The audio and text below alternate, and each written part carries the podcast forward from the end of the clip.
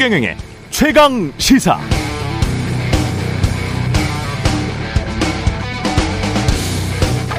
네, 한국 프로골프의 윤이나라는 선수가 있습니다. 열아홉 살 고등학생인데 평균 드라이버 비거리가 이백육십 미터나 됩니다. 최근 국내 대회에서 우승까지 하면서 골프 팬들의 관심이 집중됐는데요. 그런데 이 선수가 경기를 하다가 공을 잃어버렸습니다. 공을 잃어버리면 벌타가 있거든요. 그런데 주변에 우연히 다른 공이 하나 있었던 거죠. 그래서 그걸 그냥 자기 공처럼 쳐버린 겁니다. 그리고 신고도 안 했어요. 이게 골프에서는 심각한 규정 위반입니다. 자기 양심을 완전히 속인 거죠. 한 달 동안이나. 이 사실이 뒤늦게 신고돼서 스포츠 공정위원회가 열리고 여기서 윤이나 선수의 징계를 결정한다고 합니다. 징계 수위에 대해서는 논란이 있을 수 있지만 징계는 불가피하다는 게 골프계의 판단인데요. 본인이 스코어 카드를 적어내는 골프에서 본인 양심을 속이는 짓은 결코 용납할 수가 없다는 것이죠. 그런데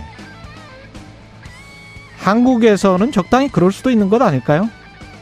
대통령 배우자가 대학원 논문을 표절했는지 안 했는지는 사실 누구보다 본인이 더 잘 알 것이고 관련 학자들이라면 일주일이면 진위 여부를 밝힐 수 있을 법한데 사실은 밝힐 수 있습니다. 일주일이면. 거기에 대해서는 별 비판도 없는 나라에서 그렇게 촉망받는 어린 골프 선수에게 뭐 잠시 당황해서 그때는 잠시 말을 못했을 수도 있지 기본적인 경기 규칙을 그대로 지키라고 하는 건 이건 너무하는 거죠. 논문 표절 의혹에 대해서만 아니라 그보다 훨씬 심한 주가 조작 공모 의혹도 대충 시간만 보내고 있는 것 같은데 말입니다. 꼭 골프만, 스포츠만 공정하게 규칙을 지킬 필요가 있겠습니까? 공정하게 다 대충 삽시다.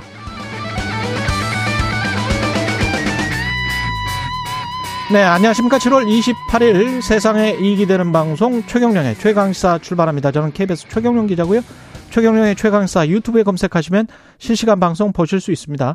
문자 참여는 짧은 문자 오십 원, 긴 문자 백 원이 드는 샵 구칠삼공 유튜브 무료 콩 어플 많은 이용 부탁드리고요.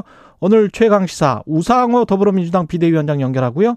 이어서 첫 인터뷰입니다. 한덕수 국무총리 만나서 어, 국정 현안에 관한 이야기 자세히 나눠보겠습니다.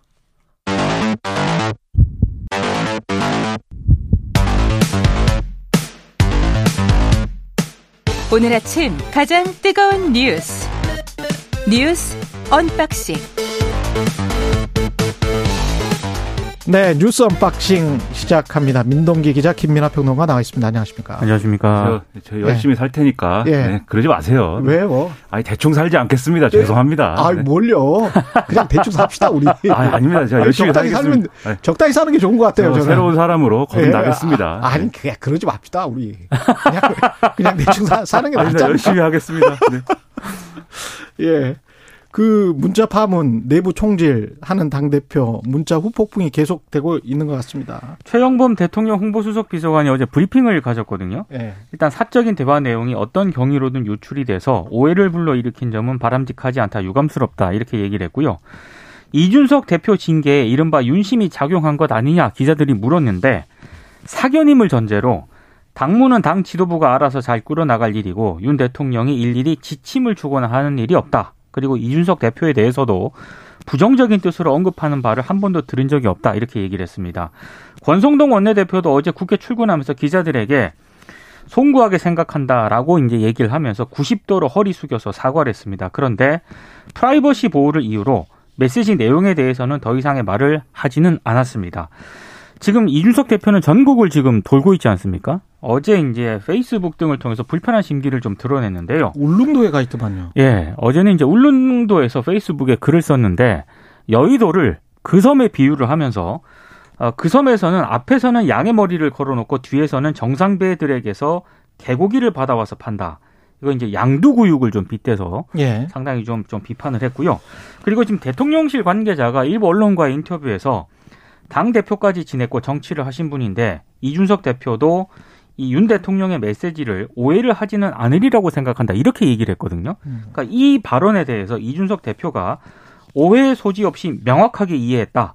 못 알아들었다고 오해하지 않길 바란다. 이렇게 좀 맞받아치는 양상도 보였습니다. 대신 국민의힘 내부에서는요. 상당히 좀 비판적인 목소리가 많이 나오고 있고요. 특히 당원 게시판에는 뭐 권성동 대행 사퇴하라 이런 목소리도 있고 어. 윤석열 대통령을 비판하는 글들이 상당히 좀 이어지고 있는 상황입니다. 그러니까 국민의힘에 지금 이제 소속되어 있는 의원들이나 또 정치인들의 어떤 태도, 표정 이런 것들을 보면 굉장히 곤혹스러운 상황일 수밖에 없는 거예요. 지금 이제 분위기를 보면. 그리고 이준석 대표도 바로 뭐 이게 문자 메시지 공개한 다음에 바로 입장을 내거나 그러지 않았잖아요. 좀 시간을 뒀지 않습니까? 예. 아마도 제가 뭐 이준석 대표하고 뭐 연락을 해보나 그런 건 아니지만 그런 사이도 아니고 어 아마도 제가 이 좀 추정을 하기로는 대통령실에서의 메시지나 이런 걸 좀 기다렸을 수도 있겠다라는 생각이 듭니다. 왜냐하면은 권성동 원내대표도 이게 일종의 오해다라고 얘기를 한 바가 있고 정말 이게 이 문자 메시지가 오해라고 하면은 대통령실에서 얘기를 하고 해명을 하고 이런 것들을 그냥 공식적으로 이렇게 뭐 입장을 통해서 하는 게 아니라 아마도 이준석 대표에게 따로 뭐 접촉을 해서 그런 설명을 하거나 했겠죠. 그랬으면 이준석 대표가 이런 메시지를 썼을까 좀 의문인데 아마도 그런 게 없으니까 이게 양도구육이다. 그리고 이제 어 언론의 질문에 대해서도 오해할 여지가 없는 메시지인데 뭘 오해를 얘기하냐 뭐 이렇게 음. 반응한 거 아니겠습니까? 예.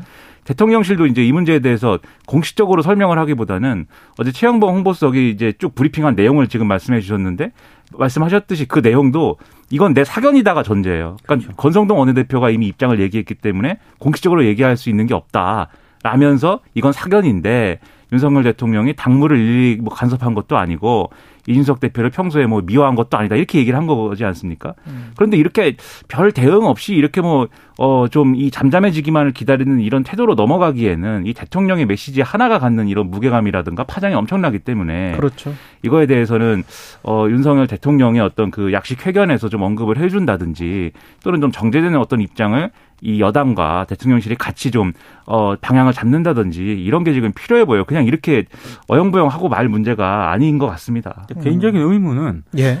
그 대통령하고 집권당의 원내대표가 지금 대화를 나눈 거 아니겠습니까? 어찌됐든 문자가 됐든 뭐가 예. 됐든. 근데 그걸 사적인 대화라고 할 수가 있는 것인가? 그럼 어디까지가 대체 공적인 대화고 사적인 대화인가? 그 국회는 공적인 장소니까 공적인 장소에서 공적인 인물이 사적인 대화를 공적인 인물인 대통령과 나누고 있었는데 네. 공적인 카메라가 그거를 포착해서 공공에다가 전달을 했으니까 공공이라는 말이 제가 훨씬 더 많죠. 그렇죠. 사적 대화보다. 그러니까 내용을 내용 자체도 예. 사적인 내용이라기보다는 그렇죠. 상당히 공적으로 분류될 수 있는 그런 내용이라고 봐야 되거든요. 사적 대화라는 게 사실은 또 사람들은 그렇게 이야기 인식을 할 거예요. 사적 대화가 훨씬 더 진실된 대화가 아닌가. 그래서 사적 대화가 이렇게 나와버렸을 때 그거를 훨씬 더 진실로 음. 받아들이지. 사실 공적이고 형식적인 대화라는 거는 조금 좀 뭔가 그 거칠애가 많이 있는 것 아닌가 그런 생각을 하잖아요. 예. 그렇죠. 그러니까 이게 음. 저는 뭐 사적 대화일 수 있다고 보지만, 그러니까 두 사람이 뭐 이 텔레그램이라든지 이런 메시지를 통해서 주고받은 메시지고 뭐 이전에 이제 대통령이 되기 이전부터 관계가 있었으니까 뭐 할 수 있다고 보는데 그런데 문제는 그게 이제 찍힌 거잖아요. 말씀하신 대로 음. 공개가 된 거잖아요. 예. 그럼 여기서부터는 이제 그냥 아 그건 사적 대화였어요. 이렇게 말하고 끝날 문제가 아니라는 거죠. 이건 이미 공개가 된 메시지고 이 사건은 공적인 맥락에 있는 사건이 됐기 때문에 거기에 대해서는 명확한 대응 그리고 좀 일관된 대응 이런 것들이 필요한데 음. 지금 이게 제가 볼 때는 이, 이 정부와 윤석열 대통령의 리더십에 상당한 상처를 입히는 결과를 가져올 수밖에 없는 거잖아요. 이게 그렇죠. 그냥 이준석 대표와의 관계 이렇게 해서 끝날 문제가 아니라 어, 이 대통령이 왜 어, 이 집권당 원내대표에게 어, 좀 이런 좀 뭐랄까요 지금 말씀하신 뭐 거칠애성 뭐 이런 발언이나 이런 것을 넘는 음. 어, 지금 잘하고 있다 이 계속 이렇게 가야 된다 대표가 바뀌었더니 너무 잘한다 이런 메시지를 음. 이렇게 왜 보내는 거냐 그런 방식으로 이제 국정을 운영하는 거냐 그리고 권성동 원내대표는 왜 여기에 마치 부하처럼 음. 어 당정이 하나가 돼서 잘 뒷받침하겠습니다. 이런 메시지를 받들어서 그렇죠. 왜 보내는 거냐? 이거에 대해서는 당연히 이제 어, 이게 뭔가 이제, 어, 애초에 기대했던 그런 리더십은 아니지 않나? 이런 의문이 커질 수밖에 없는 거예요. 그럼 그게 아니다라고 설명하고 그런 우려를 덜어낼 수 있는 이런 메시지와 행보가 필요한 거거든요. 근데 그거에 지금 이게 이, 이, 밤이 지난 걸로 따지면 이틀째인데, 음. 이틀째 지난 건데, 그런 게 거의 없는 것 같아서 여러모로 우려가 됩니다. 덜어낼 수 있는 메시지, 내용, 그런 것들이 꼭 정치공학적으로만 우리가 계속 논의가 되잖아요. 이준석 당대표가 느꼈을 배신감, 그리고 그 어떤 저간의 성상남 오비랄지 이런 것들을 누군가 저 위에서 윗선이 한 것 아닌가에 관한 어떤 방증이 아닌가, 뭐 이런 이야기들이 계속 오가면서 그 여파로 권성동 대행의 입지, 뭐 윤핵관의 권력 분화, 조기 전당대회 가능성. 그래서 집권정당 내부의 어떤 권력 싸움만 그 자꾸 이야기를 하는데, 저는 그것보다 훨씬 더 중요한 것은 내용과 콘텐츠라고 생각을 하거든요. 그러니까 이번 정부, 윤석열 정부와 집권정당의 내용과 콘텐츠가 이준석을 대체할 수 있는 내용과 콘텐츠가 있느냐. 음. 이준석으로 대표하는 이대남의 민심을 반영할 만한, 그리고 그런 메시지를 계속 낼 수 있고 그런 다양성을 담보할 만한. 안 그러면 이준석 빼면은 국민의힘이 가지고 있었던 그 기존의 뭐 자유한국당과 같은 그런 이미지라면 국민의힘으로서는 굉장히 애먹을 수밖에 없거든요. 그러면 그런 다른 내용을 채울 수 있는 어떤 역량이 있는지를 시험해 볼 수 있는 시험대, 그렇죠. 그런 것도 될 수 있을 것 같고요. 그런 그, 측면에서도 좀 바라봐야 될 것 같습니다. 어제 논란이 됐던 인물이 이제 강기훈이라는 인물이었지 않습니까? 그런데 예. 언론 보도를 보면 약간 나뉘고 있긴 한데, 뭐 시사인 같은 곳에서는 보도를 한 걸 보니까 본인들이 취재를 한 결과 음. 동일 인물인 것으로 좀 보인다, 이렇게 보도를 한 것도 있고요. 어제 엠비씨에서도 동일 인물로 그렇습니다. 확정해서 보도를 했더라고요. 네. 그리고 좀 묘하게도 음. 어제 이제 이 뉴스에 너무 가려가지고 이게 제대로 보도가 안 됐는데, 흔히 말하는 그 권성동 그 원내대표의 그 지인 아들 우모 행정 요원이 있지 않습니까? 공교롭게도 어제 또 면직 처리가 됐습니다. 그렇죠, 면직 처리가 네. 됐죠. 그러니까 이, 좀 이, 이런 이제 좀 수습을 하려고 하는 건데, 그런 것도. 근데 지금 말씀하신 이제 강기훈이라는 분, 이제 대통령실에 이제 근무를 하고 있다는 것인지, 아니면 뭐 근무를 하기 위한 어떤 절차를 절차에 있는 것인지는 약간 보도의 결이 다르긴 한데 네. 지금 어 같은 사람이다. 그러니까 이게 대통령실이 어제 확인을 해줬어요. 그런 이름의 사람이 대통령실에 일하고 있고, 그리고 그 사람의 이력이 과거에 뭐 뭡니까, 자유의 새벽당입니까? 아 이런 당을 이 창당 발기인을 지내고 관계된 사람, 그 논란이 되는 어제 우리가 음. 좀 얘기를 했던 예. 그 인물이 맞다라고 얘기한 거고, 다만 동일 인물인지는 모르겠다라고 한 그 동일 인물의 기준은 권성동 원내대표가 강기훈과 함께 들 그 문자에 그렇죠. 강기훈이 그거냐? 그렇죠. 근데 그건 사실 상관없는 거거든요. 대통령실에 그 인물이 근무하고 있느냐에 대해서 우리가 이제 그거를 문제를 그렇죠. 한번 다뤄보자라고 얘기를 한 건데. 그거는 팩트가 맞는 거죠. 그렇죠. 그러면. 그건 맞는 거죠, 그러면. 그럼 이게 여기서 상당한 의문이 생기는 게, 지금 보도의 내용을 보면 이 강기훈 씨가 어, 상당히 이제 이전에 윤석열 대통령이 후보 시절에 했던 여러 가지 정책적인 행보라든가 이런 것들에 상당한 영향을 미쳤고, 음. 권성동 원내대표하고도 가까운 사이고 조언도 많이 했다, 뭐 이렇게 얘기가 나오고 있는 거라고 하면은 예. 상당히 이분이 어, 대통령실 내에서는 대통령의 심중이라든가 이런 것들을 잘 알고 또 그러한 것들에 영향을 미칠 수 있는 인물로 분류가 되는데, 그런 인물이 이 이른바 언론의 보도에 의하면 소위 말하는 대한우파 음. 뭐 이렇게 불리는 그러한 이제 분류의 이념적 스펙트럼을 가진 사람이다라고 하면 이건 또 걱정거리인 거죠. 그러니까 왜냐하면 그 자유의 새벽당을 가보면 이게 보수의 본류인가 의문을 가질 수밖에 없어요. 그렇습니다. 그렇게 네. 보기 힘들지 않습니까? 그렇죠. 그러니까 만약에 국민의힘 의원들한테 이 생각에 동의하십니까라고 하면 많은 의원들이 동의하지 못할 거예요. 그러니까 음, 그런 내용들이 보수의, 있죠. 그렇죠. 그러니까 보수의 본류라고 보기가 힘들기 때문에, 만약에 이런 생각에 경도돼 있다면 대통령실이, 그러면 우려스럽다라는 겁니다. 그렇죠. 네. 그렇죠. 네. 그리고 오늘 한국일보가 보도한 내용을 보면은 이제 이분을 비롯해서 소위 말하는 그런 비슷한 이제 좀 기류에 영향을 받는 젊은 이제 그, 아, 이 새로 유입된 정치인들이 있다. 근데 그분들이 이준석 대표와 소위 말하는 이준석 키즈라고 이제 언론에서 보도하는 그런 이제 정치인들의 가려서 좀 빛을 못 봤다, 뭐 이런 인식도 당내에는 있다라고 하거든요. 그 얘기는 음. 무슨 얘기냐면은, 뒤집어 얘기하면 일각의 언론에서 하는 평가는 이준석의 대체제라는 게 이제 그런 분들이라고 대통령실은 보는 거 아니냐라는 해석까지 막 나오고 있는데 예. 그런 건지는 뭐 두고 봐야 되겠지만 그게 이제 예를 들면 이 보수의 혁신이라든가 보수의 개혁이라든가 이런 거와 비교해 봤을 때 맞는 방향이냐에 대해서도 지금 큰 의문을 남길 수밖에 없는 대목이라서 음. 여기에 대해서도 대통령이 이런 우려에 답을 해야 되는 필요가 있다. 그런 그러니까 얘기입니다. 이게. 어제 김민하 평론가도 잠깐 얘기했지만 그 문자에 네. 보면은요. 강기훈과 함 거기서 끝나지 않습니까? 함 함께. 그래서 이제 그 함. 뒤에 가려진 게 뭐냐. 예. 이제 사람들 얘기는 함께 뭐 찾아뵙겠습니다. 이런 게 아니겠느냐. 어. 라고 이제 그 추정을 하는데 어. 함께 지에는 들인 것 같아요. 왜냐하면 예. 밑에 자동 완성이 들 들 예, 들들이 뜨거든요. 아 그래요? 그러니까 만약에 그렇다라고 한다면은 음. 어, 집권당의 원내대표가 강기훈이라는 사람을 함께 대통령하고 만나는 뭐 그런 사이인가라고 이제 의심을 해볼 수도 있는 그런 대목인 거죠. 예. 오늘 언박싱이 짧아서. 아, 그렇군요. 예. 지금 한 가지 이야기밖에 못했기 때문에 십사만 경, 전체 경찰회의가 취소는 됐지만, 철회는 됐지만, 그렇지만 약간 이게 여파는 남아있는 거죠. 그러니까 이걸 제안한 김성정 서울 예. 광진경찰서 경감이 어제 경찰 내부망에 이제 자진 철회한다는 글을 올렸습니다. 그러니까 취지는요, 사회적 의견 표명은 화풀이는 될지언정, 여러 우려와 부담을 줘서 경찰 전체가 사회적 비난의 대상이 될 수 있다. 이제 이런 이유를 들었고요. 다만 지금 국회가 불법적인 경찰국 설치에 대해서 입법적으로 반드시 시정해 주실 것이라 믿는다. 그러니까 공을 국회로 이제 넘어갔기 때문에 국회의 역할을 좀 강조를 했습니다. 그리고 좀 자제해야 된다라는 경찰 간부들의 좀 이런 의견도 좀 많이 반영이 된 것 같고요. 그럼에도 불구하고 일부 경찰관들 같은 경우에는 음. 뭐 이렇게 전체 경찰 회의는 아니더라도 한 백여 명 정도 다른 장소를 선택을 해서 지난번과 같이 경찰 인재개발원이 아니라 다른 곳에서 한 백 명 이하의 인원이 참석하는 그런 모임을 여지는 좀 남아있다. 예, 강행을 하겠다라는 의지를 밝히고 있어서 요거는 예. 좀 봐야 될 것 같습니다. 국회로 공이 넘어갔다라고 하면은 이제 민주당이 키를 쥐고 있다라고 볼 수 있는데 그거는 어제 이제 인터뷰나 등에서 어떻게 대응할지는 이제 이렇게 좀 나온 거잖아요. 예. 그럼 이제 지금 이제 어, 이 이상민 장관이나 지금 정부로서는 곤혹스러울 수밖에 없는 순간일 텐데 그렇기 때문에 저는 이제 행안부가 이 경찰들에 대해서 설득을 잘해야 되는 거죠. 그렇죠.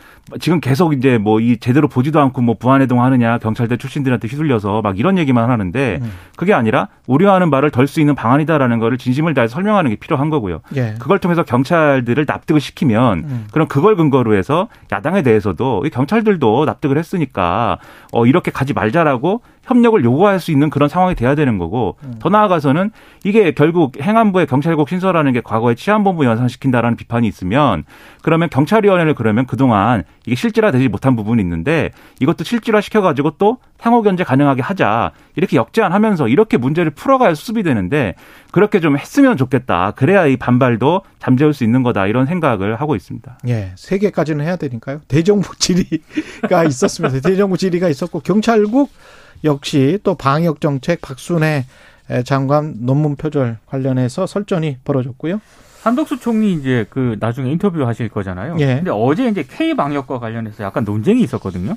예. 민주당 김성주 의원이 그 과학 방역과 정치 방역의 차이점이 뭐냐 이렇게 질문을 했는데 한덕수 음. 총리께서 거리두기 등 정부의 공권력이 작용되는 분야가 과학적 근거에 의해 이루어지는 건지 정치적으로 중요하다고 판단되는 분야인지 차이가 있다 이렇게 얘기를 했습니다. 아. 어, 정확하게 어떤 부분인지 저는 잘 이해를 못해서 나중에 좀 진행자께서 예. 여쭤보셨으면 좋겠습니다. 알겠습니다. 예. 방역은 잘 해야 되죠. 네. 근데 너무 정치적으로 흔드는 이런 메시지는 바람직하지 않고 네. 다만 걱정은 있습니다. 코로나십구 지금 재확산 국면인데 이게 방역 당국이 제대로 된 어떤 그런 대응책을 지금 고심하고 있는 거냐에 대해서는 언론 비판도 많이 있거든요. 음. 유념을 했으면 좋겠습니다. 정치적 판단이라는 게 그런 걸 것 같아요. 자영업자에 관한 어떤 배려 어느 정도나 조여야 되는지 그, 그 희생과 관련해서 경제적인 판단인 것이고 그 경제적인 판단이 어, 어떤 정부적인 판단과 연결될 수 충분히 연결될 수 그렇죠. 있죠. 민심이라는 측면이 있으니까. 그러니까 그걸 딱 이렇게 나누어서 나누기는 굉장히 그, 어려운 문제 아니에요? 굉장히 어렵죠. 그래서 이번 정부는 그런 정부적인 판단 경제적인 판단을 전혀 안 하고 과학적으로만 딱딱 할 수 있나?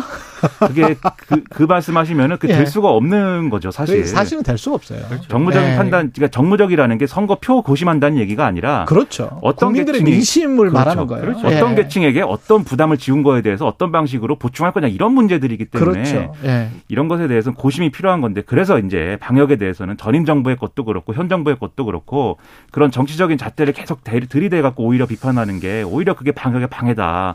이런 생각입니다. 그 정치적으로 고민을 안 할 수 있는 정부가 세계 어디에 있을까요? 아유, 없죠. 각자 이, 이익이 다 다른데. 그렇죠. 예. 예, 여기까지 하겠습니다. 뉴스 언박싱 민동기 기자, 김민하 평론가였습니다. 고맙습니다. 고맙습니다. 고맙습니다. 케이비에스 일 라디오 최경련의 최강시사 듣고 계신 지금 시각은 일곱 시 사십 분입니다. 오늘 하루 이슈의 중심. 당신의 아침을 책임지는 직격 인터뷰. 여러분은 지금 케이비에스 일 라디오 최경영의 최강시사와 함께하고 계십니다. 네, 더불어민주당 당대표 예비 경선이 오늘입니다. 팔 이십팔 전당대회 본경선에 오를 당대표 최고위원 후보를 일 차 압축하는데요. 아, 더불어민주당 우상호 비대위원장 연결돼 있습니다. 안녕하세요. 네네, 안녕하세요. 예, 오늘 민주당 예비 경선 열리는 날인데 어, 결과는 언제 나오나요? 결과는 이제 모두 연설이 끝난 다음에 예. 투표를 해서 저녁 여섯 시쯤 아마 나올 것 같습니다. 저녁 여섯 시쯤. 네. 그, 그동안의 과정은 어떻게 평가를 하십니까? 예비 경선의 과정은? 글쎄, 워낙 그 후보들이 대표 선거에 여덟 명이 나왔고요. 그다음에 저 최고위원 후보에 열일곱 명이 나오셔서 워낙 많은 후보들이 움직였기 때문에 상당히 당 내부적으로는 되게 풍성한 화제거리를 많이 줬죠. 오늘 음. 대표 후보가 이제 세 명으로 압축되고, 예. 최고위원 후보가 여덟 명으로 압축되면 훨씬 더 이제 포커싱이 되겠죠. 그래서, 예.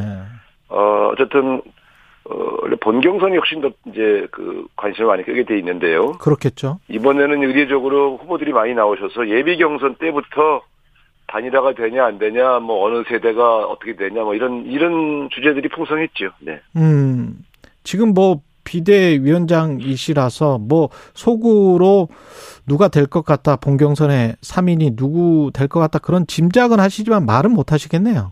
아니요, 사실은 이번에 어, 너무 후보가 많아서 그런지 음. 그리고 제도 자체가 또 당대표 선거 같은 경우는 여론조사 컷도 포함돼 있어서요. 예. 처음 해보는 거라 사실 짐작이 잘 안 갑니다. 네. 아, 비대위원장도 짐작이 안 가세요? 네, 이게 약간 좀 제도의 특징이 이제 처음 해본 것들은 그 효과가 어떻게 영향을 미칠지 잘 모르겠죠. 저도 궁금합니다.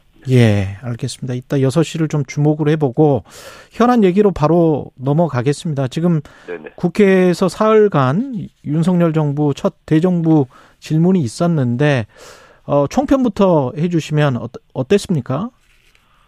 글쎄요. 그 뭐 이제 주제 다양한 주제들이 다루어졌습니다만 아무래도 이제 대정부 질의 직전에 생겼던 가장 큰 이슈는 이제 경찰국 신설과 관련되어 있는 그렇죠. 경찰의 반발이 예. 가장 큰 이슈가 됐고요. 경제 분야에서는 아무래도 이제 여러 가지 신정부의 경제 정책들과 저희 더불어민주당이 갖고 있는 생각들이 좀 달라서 음. 치열한 공방이 있었죠. 음.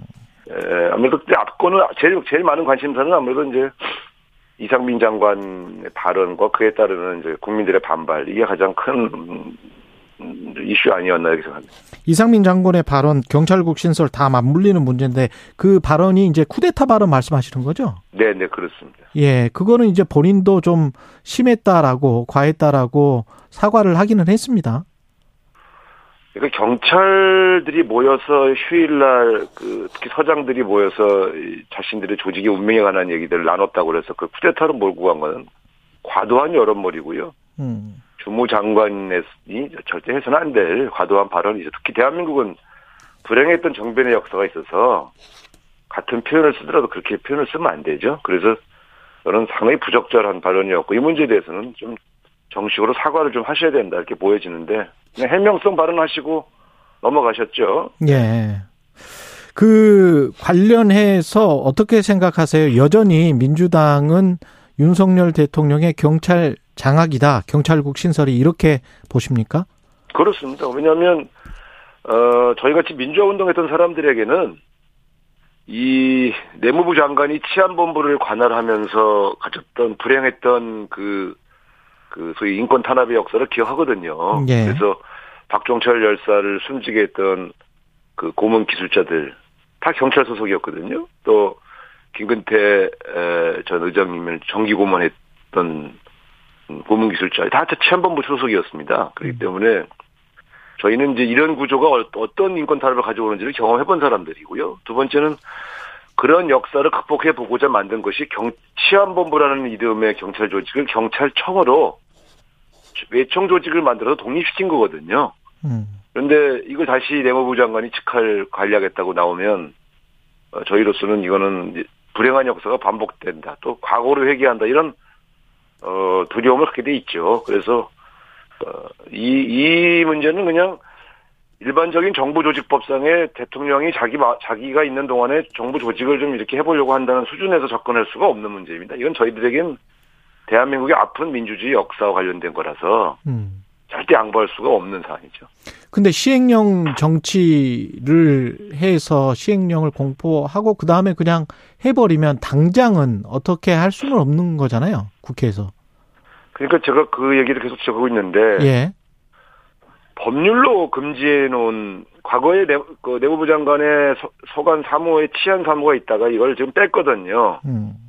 행안부 장관의 관할 사무에서 경찰을 직접 관장하는 문제를 뺐는데 그거를 좀 시행령으로 해서 어, 이렇게 우회하는 방식으로 하는 것은 법령 위반입니다. 그렇기 때문에 이건 바로 잡아야죠. 저희가 뭐 반드시 바로 잡겠습니다. 근데 국민의힘 쪽에서는 그 위헌 아니다. 청도 아니고 뭐 국을 신설한 건데 그 정도는 할 수 있다. 뭐 이렇게 보고 있더라고요. 아니, 그러니까 이제 이게 지금 조직을 뭐 국으로 했냐 뭐로 했냐의 문제가 아니고 음. 장관의 관할 사무에서 지난 민주화운동 과정에서 있었던 불행한 일 때문에 치안 사무가 원래 있었던 걸 관할 사무에서 뺐거든요. 아, 아. 그 취지는 뭐냐면 장관이 직접 경찰청을 지휘하지 말라는 그건 명시적인 토론 속에 나온 거거든요. 음. 그러니까 그거를 지금 어, 뭐 구구를 했냐, 뭐 시행령을 했냐 이런 이런 문제는 구구를 했냐 이런 문제가 아니고요. 예. 명백히 장관 사무에서 뺀 거를 분명히 알면서 어, 슬쩍 시행령 정치로 살짝 바꿔버린 거기 때문에 법령 위반이라고 보는 겁니다. 법에 명시적으로 치안 사무를 행안부 장관이 하게 되어 있으면 경찰국을 신설해도 됩니다. 음. 마치 법무부 장관의 사무에는 검찰을 관할하도록 사무가 명시되어 있어요. 법률로. 예. 그러니까 시행령으로 다른 거를 만들어도 검찰을 통제할 수 있죠. 법무부 장관은. 근데 행안부 장관은 그걸 못하게 만들어 놓은 건데 그걸 못하게 했는데 시행령으로 우회하니까 법령 위반이라고 보는 겁니다. 이상민 장관이 이 이야기하면서 갑자기 경찰대 출신을 콕 집어서 언급하고 경찰대 개혁을 이야기를 했단 말이죠. 그 배경은 뭐라고 생각하세요? 어, 경찰들이 당황하니까, 저 경찰들이 이 문제에 대해서 반대하면서 뭉치는 것에 당황하니까 경찰대 출신과 비경찰대 출신을 갈라치게 하려고 한 거죠. 음. 나쁜 방식입니다, 이런 게. 예를 들면 어, 또 그, 그, 그런 방식으로 한다면 어, 군대도 너무 육사 출신들이 너무 어, 다 장성 진급하니 그 문제다. 음? 어, 육사 출신과 비육사 출신을 갈라치기 한다. 이러면 그건 또 갈라치기잖아요. 예. 경찰대 출신이라고 딱 집어서 비판한 것은 에, 잘못된 거죠. 왜냐하면 이 보다 전문성 있는 인력을 양성하기 위한 저, 교육기관을 만든 것이 오래된 우리 다, 우리 정부의 방침 아니었습니까? 그래서 예. 군인은 사관학교에서 육성하고 또 경찰은 경찰대학교에서 육성하고 또 우리가 세무대학이라고 있습니다. 그 국세청에서 전문성 있는 세무인을 키우는 걸 세무대학에서 하고 이런 식으로 전문인들을 양성해 왔지요. 그런데 이제 와서 그분들을 특권층으로 매도하는 것은 그것은 잘못된 것이죠. 만약에 꼭 필요하다면 인사를 통해서 경찰대와 비경찰대 출신을 적절히 잘 배려하면 될 문제지. 특정 대학 출신을 공격하는 방식으로 장관이 움직이는 것은 아주 졸렬한 짓입니다. 장관의 탄핵소추 이야기는 나왔다가 좀 잠잠해지는 것 같은데 어떻게 보세요? 이거는? 음, 뭐 여러 가지 사안들을 지금 검토하고 있습니다. 법률적으로 적용이 가능한지. 예. 그래서 여러 가지 경우의 수를 열어놓고 지금 검토 중에 있습니다. 검토 중에 있다. 아까 경제 분야에서 특히 그 새 정부가 민주당과 철학이 많이 다른 부분들이 있다. 특히 네. 어떤 부분들입니까? 어, 핵심은 이제 법인세 인하와 같은 부자 감세 문제입니다. 예. 그래서, 어, 그다음에 이제 부동산세에 있어서 사실상 종부세를 무력화시킨 수준의 세제 완화. 그러니까 예.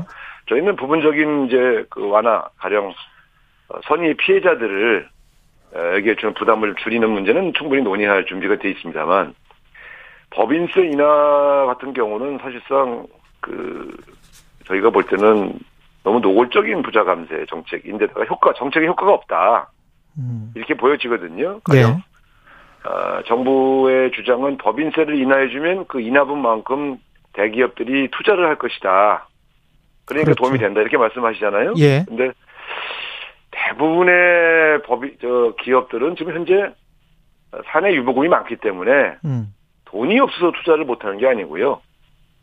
돈 벌만한 투자처가 없어서 분야를 찾지 못해서 음. 투자를 안 하는 거거든요. 그러니까 특히 경제 위기가 오니까 대기업들이 지금 대, 대규모 투자 계획들을 좀 전부 수정하고 있지 않습니까? 그렇죠. 예. 그러니까 돈이 없어서가 아니라 경기가 위축되니까 투자를 안 하는 건데 음. 법인세를 인하해 주면 대기업이 돈이 쌓이겠지요. 그런데 그분들이 좀 돈이 없어서 투자를 안 하는 게 아니라 지금 투자했을 때 투자 전망이 불투명해서 안 하는 건데 마치 법인세를 인하해 주면 투자를 한다? 그건 거짓말이죠. 그러니까 투자 음. 대기업의 사내 유보금만 늘어나는 거죠. 그냥 법인세 인하해 주면 투자는 안 이루어지고 음.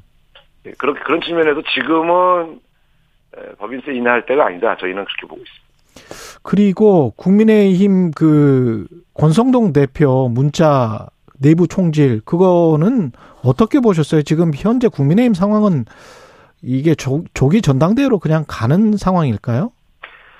아마 저 장제원 의원이나 윤석열 대통령 생각은 어떻게든 이준석 대표 문제를 마무리를 짓고 조기 전당대회로 갔으면 하는 바람이겠죠. 왜냐하면 이준석 대표라는 어떤 골치 아픈 존재의 불씨가 다시 살아나는 것이 부담스럽지 않겠습니까? 그런데 음. 에, 어쨌든 권성동 대표는 에, 권한대행 체제로 가서 육 개월 정도의 권한, 왜냐하면 징계가 육 개월이니까요. 예. 그렇게 할 수밖에 없다 이렇게 입장을 정하신 것 같은데 문제는 이제 여기에 있는 것이 아니라 대통령이 이런 집권 여당 내부의 구체적인 정치적인 어떤 과정을 다 관여하고 그걸 코치하고 격려하고 이런 과정들이 어 사실은 어 바람직하지 않은 거죠. 오랜 기간 동안 어 문재인 대통령이나 이런 분들은 사실 그 일종의 당청 분리랄까요? 당의 네. 구체적인 업무에 관여해 본 적이 없습니다. 그래서 음.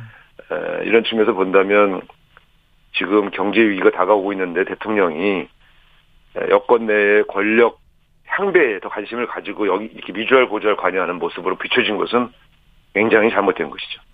대통령실도 그렇고 대통령도 당무에 개입하지 않는다 그런 이야기를 누차 강조를 했는데 사실 우상호 말은 그렇게 했지만 예. 문자로 보면 이번 문자는 저 정도의 문자를 보내면 굉장히 의식해서 움직이게 돼 있거든요. 당, 당 대표가 그러니까 음.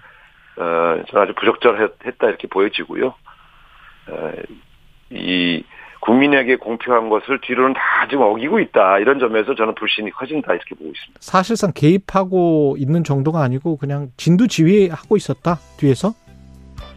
진두지휘라고 그러면 좀 약간 모욕, 뭐 모욕적인 얘기가 되겠습니다만 예. 어떤 형태로든 저는 같이 의논하고 관여했다고 보여지는 것이죠. 그래서 알겠습니다. 그 같이 의논한 결과에 대해서 격려한 것이죠. 음.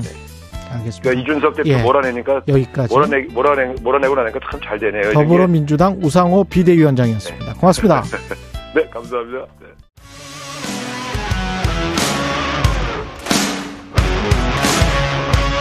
오늘 하루 이슈의 중심 최경영의 최강 시사.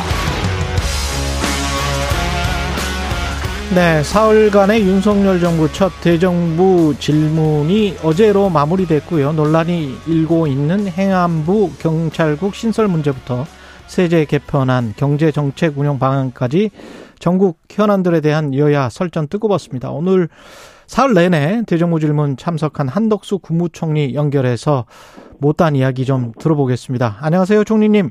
안녕하세요. 예, 첫 인터뷰입니다, 언론. 그렇습니다. 그, 예, 일정 내주셔서 참 감사드립니다. 네, 감사합니다. 예, 그 소회는 어떠셨습니까, 국회 대정부 질문? 아, 어쨌든 상당히 어려움은 겪었지만 하여튼 이십일 대 후반기원이 구성이 됐고요. 또 대정부 질문이 이루어지게 돼서 굉장히 다행이고 더 기쁘게 생각합니다. 아, 이제 상임위원회도 본격적으로 운영이 될 테니까요. 그리고 거기에 민생 특위도 특별히 여야 합의로 어, 만들어져 있습니다. 아마 시급한 민생 법안 처리도 아마 속도를 좀 낼 것으로 그렇게 보이고 있습니다. 그리고 무엇보다도 제가 오랜만에 이런 대정부 질문에 나서 저 나섰습니다만. 답변에 나섰습니다만 아, 그동안에 정말 우리 국회가 대, 대를 거듭해 가면서 어떻게 보면 제가 이런 말씀드리긴 좀 어렵습니다만은 굉장히 의원님들의 질문의 어떤 그런 그 깊이라든지 음. 이 넓이가 굉장히 넓고 깊어졌구나 하는 그런 인상을 느낄 수가 있었습니다. 경제, 외교, 안보, 연금, 규제, 교육, 노동개혁 등 정말 다양한 현안에 대해서 의원님들께서 관심을 가져주시고 어, 저는 정말 행정부가 잘하면 의원님들의 많은 협조를 얻어서 국정을 좀 할 수 있겠다 이런 좀 자신감을 갖게 됐습니다. 여야 모두를 말씀하시는 거죠? 그렇습니다. 예, 그 코로나 상황부터 좀 살펴봐야 될 것 같은데 하루 확진자 숫자가 십만 명 걱정해야 될 상황이라고 보십니까? 어떻게 생각하십니까? 일단 네, 생각보다 좀 이 대유행이 빨리 온 것 같습니다. 그리고 그 비에이 오라는 그 아주 새로운 변이 종이 나타났고 그것보다도 더 강한 또 변이 종도 어 조금씩 늘어나고 있고 해서요.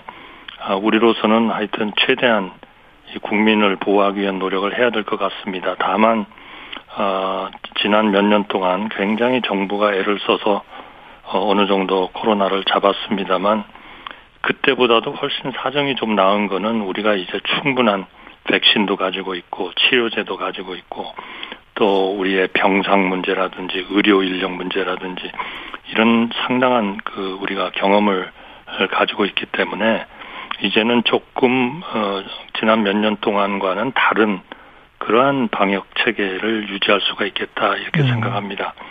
지금으로 봐서는 한 팔월 중하순경에는 한 이십팔만 명 정도 되지 않느냐는 지금 그런 예측도 나옵니다만 예. 다행히 이, 이 변이가 그렇게 중증으로 가는 확률이 좀 낮아서 우리가 잘 백신하고 어, 자율적 이런 방역 체계 또 개인 위생 이런 걸 열심히 잘한다면 어, 좀 무난히 이, 이 문제를 우리 국민들이 크게 피해를 보지 않고 어, 좀 극복할 수 있지 않을까 하는 기대를 하고 있습니다.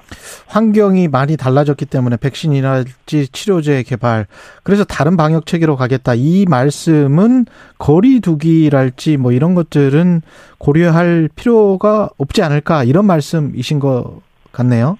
네, 지금 전 세계 모든 나라가 지금 이 대유행을 겪고는 있습니다만 어, 대응 방안은 상당히 유사합니다. 아, 위중증 환자들의 그런 그 전환율이 좀 낮기 때문에 너무나 이 활동 자체를 묶어버리는 그런 락다운식의 그런 방법보다는 좀 자율적으로 어, 말하자면은 코로나하고 어느 정도 같이 살면서 방역을 철저히 하는 그런 음. 쪽으로 되게 방향을 잡고 있습니다.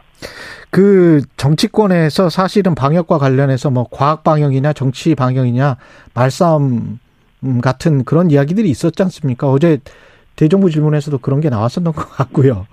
어떻게 보세요? 과학 방역과 정치 방역의 어떤 차이가? 사실 초기에는 예. 저희가 코로나에 대한 예. 그런 정보도 좀 적었고 백신도 없었고 해서 결국 할 수 있는 거는 결국 거리두기나 모임의 이런 그 강제적 제한이나 이런 쪽에 의존을 많이 할 수밖에는 없었다 이렇게 생각을 합니다. 네. 그러나 지금은 이제 상황이 완전히 바뀌었고 또 코로나 그 바이러스가 어떤지도 우리가 이제 많이 알게 됐고, 또 전 세계적으로도 이런 방역 체계에 대해서 굉장히 많은 서로 의견 교환이나 소통이 이루어지고 있어서 이제는 어느 정도 조금 우리가 아는 상황에서 이 문제를 좀 대응할 수가 있는 그런 상황이 됐습니다. 그래서 가능한 한 저희는 그런 강제적으로 정부가 그 소위 그 내리는 그러한 그 조치는 가능한 한 좀 그 적게 하면서 이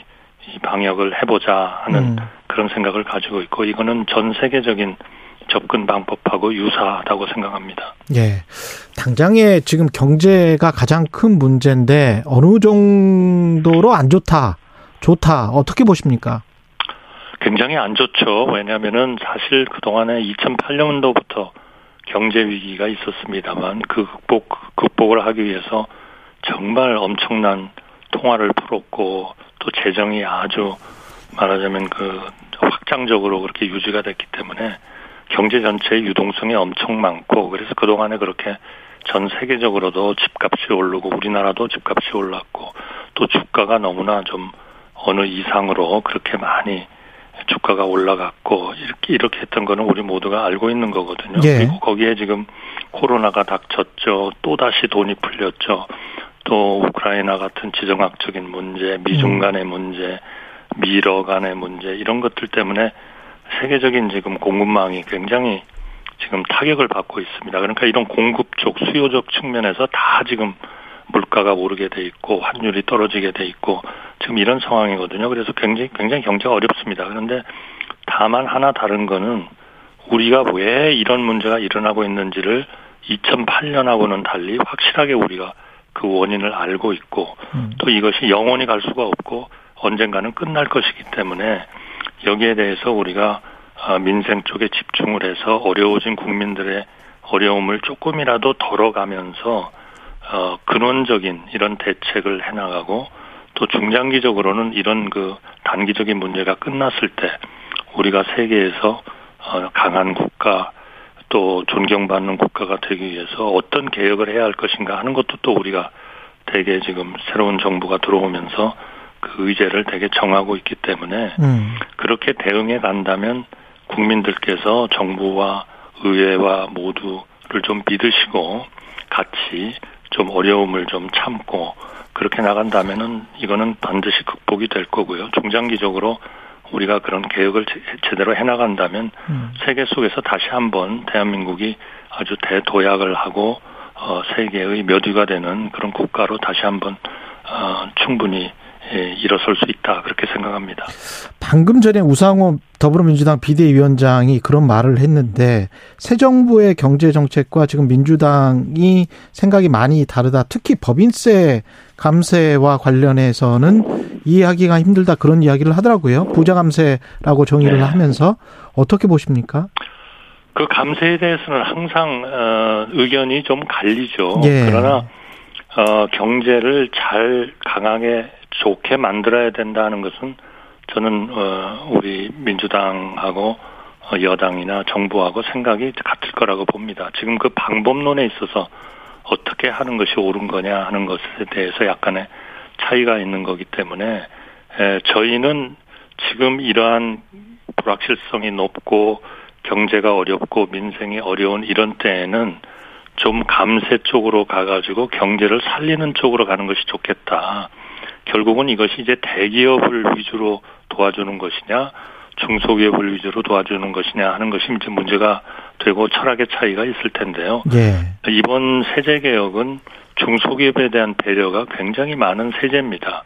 왜냐하면 어, 기본적으로 이제 절대적인 감세의 규모는 어, 대기업이 지금 세금을 많이 내고 있기 때문에 조금 이익을 보는 절대 규모는 크겠지만 음.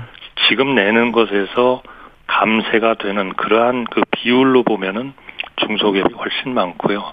또 중소기업을 위해서 여러 가지 민생적인 그런 부담을 좀 줄일 수 있는 이 세제 개혁안을 이번에 많이 넣습니다. 그래서 이거는 저희는 기본적으로 그 경제가 잘 되려면 또 지속 가능하려면 이런 그 사회적인 약자, 중소기업 이런 부분이 이 잘 되지 않으면 안 된다 하는 데 대한 확실한 저희의 또 철학을 가지고 있기 때문에 지속적으로 이런 정책을 하면서 사회적 약자와 중소기업에 어떤 영향을 미치는가를 면밀하게 보면서 그때그때 보완 대책을 계속 해나갈 그럴 예정으로 있습니다. 그런데 감세의 주요한 목적은 투자를 유인해서 고용과 결국은 소득을 늘리고 소비를 촉진시키고 이런 경제 성장, 경기 침체로 가지 않기 위한 그런 어떤 장기적인 플랜 같은데 네. 지금 현재 이 시점에서 이렇게 인플레이션이 심하고 그 인플레이션 잡기 위해서 금리 인상을 해야 되는 상황인데 감세를 해준다. 이게 그게 투자 유인 효과로 갈 것이다. 언젠가는. 이게 가능한 시나리오인가요? 그러니까 이제 지금 이천팔 년도부터의 그런 누적된 수요의 과다한 축적을 결국 좀 효과를 배제하기 위해서는 금리를 올리는 것 이외에는 근본적인 대책이 없습니다. 그러니까 올려야 되는 거는 불가피하지만 그러나 그 금리의 인상 때문에 경제가 너무나 충격을 받아가지고 어, 재생 가능하지 못하면은 이거는 절대로 안 되는 거거든요. 네. 그러니까 그러한 효과를 내게 하기 위해서 감세 조치를 같이 하는 겁니다. 물론 그렇죠. 이 감세 조치는 우리의 재정 건전성, 어, 우리의 그 뭐 지난 어, 몇 년 동안에 결국 모든 대책에 대응하느라고 약간 좀 어, 무너져버린 이 재정의 건전성을 다시 재건해야 된다 하는 것하고는 감세는 좀 배치될 겁니다. 그러나 어디선가 하나의 그 접점을 찾아야 되는 거고 그런 접점을 봤을 때에는 금리는 불가피하게 올리지만 금융의 취약자들에 대해서는 저희가 배려를 하고 감세를 통해서 경제가 너무나 이런 그 어려운 지경으로 들어가지 않도록 하는 것이 필요하다 하는 약간의 정책의 하나의 그 믹스라 할까요? 이런 정책을 지금 어, 추진하고 있다 이렇게 보겠습니다. 그러니까 감세 그 자체가 효과가 없다고 생각한다든지 음. 또는 감세가 필요 없다고 생각하는 분들은 당연히 예, 걱정을 하시게 돼 있죠. 그러나 저희로서는 최대한 이거를 하나의 그런 균형을 이루는 접점에서 우리의 정책의 조합을 이루고 있다 이렇게 말씀드리고 싶습니다. 금리 인상의 방향에는 뭐 누구나 다 동의할 수밖에 없을 것 같고 지금 페드가 또 금리를 올렸기 때문에 금리 역전이 됐습니다. 그러면 금리 인상의 속도는 어떻게 생각을 하시는지 한 삼, 사 년 전에 우리가 한번 그 금리 역전을 당하고 한 일 년은 버텼었지 않습니까? 네네. 어떻게 보세요? 금리 인상의 속도를 좀 저울질할 필요가 있다라고 보십니까? 아니면은 따라서 계속 올려야 된다라고 보십니까? 저희가 제일 걱정하는 거는 이런 금리가 크게 차이가 나가지고 우리 국내에서 한국 경제에서 외환이 빠져나가가지고 외환에 문제가 생기는 것을 하나 걱정을 하는 중요한 부분입니다. 그러나 외환의 유동이라는 거는 사실은 그 금리의 차만 가지고 결정이 되는 것은 아니고. 경제에 대한 하나의 기본적인 미래 전망, 이 경제가 제대로 굴러가느냐, 또 정책이 제대로 된 방향으로 가고 있느냐, 아무리 경제가 어렵다고 그래가지고 금리도 이러한 상황에서 올리지 않고 재정도 건전성을 회복, 회복시키려는 노력이 없이 계속 그 재정이 너무나 방만하게 운영된다든지 하면 지금 지표는 그렇지 않다 할지라도 이 정책 방향에 대한 완전한 하나의 불신이 생겨가지고 외환이 빠져나가는 거거든요. 그게 우리가 지난번 한 두 번 정도 국제 금융위기를 겪으면서 깨달은 하나의 아주 중요한 그 인식입니다. 그렇기 때문에 금리를 너무 차이가, 차이가 나도록 어, 두는 것은 옳지 않지만 어느 정도의 차이는 우리가 감내할 수 있다. 그런 생각이고요. 음. 그것과 동시에 우리의 정책 방향, 올바른 정책을 제대로 하는 것이 또한 중요하다. 다행히 최근에 아이엠에프가 얘기한 거에 의하면 전체적으로 세계적으로 경제는 결국 둔화될 거지만은 예. 금리의 인상에 따라서 대한민국이 한 이 퍼센트 언저리에서 실질 성장을 할 수 있다는 것은 비교적 전 비교적 상대적으로는 괜찮은 하나의 그런 경제로 평가를 받고 있고요. 이번에 온 옐렌 재무장관도 어, 대한민국의 어떤 경제적, 단기적, 중기적 그런 상황에 대해서는 어, 정책 방향이나 이런 걸로 봤을 때 걱정하지 않는다 하는 그런 어, 얘기를 한 것으로 제가 알고 있습니다. 그 맞는 말씀입니다만은 아이엠에프 말씀하셨기 때문에 전반적으로 이천이십삼 년 성장률을 계속 낮춰잡으면서 특히 우리나라가 속한 어드밴스드 이코노미스 쪽을 한 이 점 육, 우리를 이 점 삼으로 봤기 때문에 다른 나라들과 비교해서도 우리나라가 좀 이천이십삼 년에 경제 성장률이 더 떨어지는 걸로 생각이 되더라고요. 네, 그렇습니다. 이천이십삼 년을 예. 아이엠에프는 한 이 점 일 퍼센트 정도 예. 될 거다 이렇게 보고 있거든요. 예. 그러나 그 이 퍼센트 정도면 이 선진국 그 레벨에서는 뭐 거의 뭐 거의 가장 높은 수준 가까운 그, 그 정도면 괜찮다. 이 점 일 정도면. 뭐, 네, 네. 예. 물론 뭐 중국 같은 데도 지금 그런 그 어드밴스드 이코노미에 들어가 있기 때문에 예. 중국보다는 저희가 뭐 물론 좀 낮습니다만 음. 발전의 정도로 봤을 때 우리의 전체적인 그 성장이나 이런 것들은 선방하고 있다. 저는 그렇게 생각합니다. 그 금리를 인상 속도가 뭐 그거는 뭐 한국은행 총재가 결정을 할 일이지만 좌우지간 금리가 올라가면 가계부채 문제하고 결국 실업 문제가 걱정일 수밖에 없는데 어떻게 대책을 세우고 계시는지 궁금하네요. 네, 실업 문제는 어, 지금의 상황으로 봐서는 조금 더 나은 것 같습니다. 네. 그러나 금리가 오름에 따라서 이제 이 가계, 지금 방금 말씀하신 가계부채라든지 예. 금융의 취약자들이 있거든요. 이런 분들에 대해서 특히 저희가 구월까지는 모든 그 중소기업에 대해서 원리금 상환을 동결했지 않습니까? 음. 그러니까 이제 구월이면은 어떤 형태로든 간에 이 전면적인 동결보다는 선택적으로 뭔가 우리가 이제 그 선택을 해야 될 것 같은데요. 음. 그런 분들이 상당히 어려워지는 거죠. 그래서 어, 대통령 주재로 비상민생대책회의를 해가지고 이런 금융취약자에 대해서 매크로적인 금리 인상이 불가피한데 마이크로적으로 우리가 이 어려운 분들에 대해서 어떻게 할 것인가 하는 상당히 많은 대책을 어, 지금 결정을 하고 어, 집행을 하고 있습니다. 준비를 하고 있고요. 그래서 그분들에 대해서 우리가 어, 뭐, 구, 구, 이제 정부의 심지어 추경까지도 추경에 이미 반영이 되어 있습니다만은 추경을 통해서 음.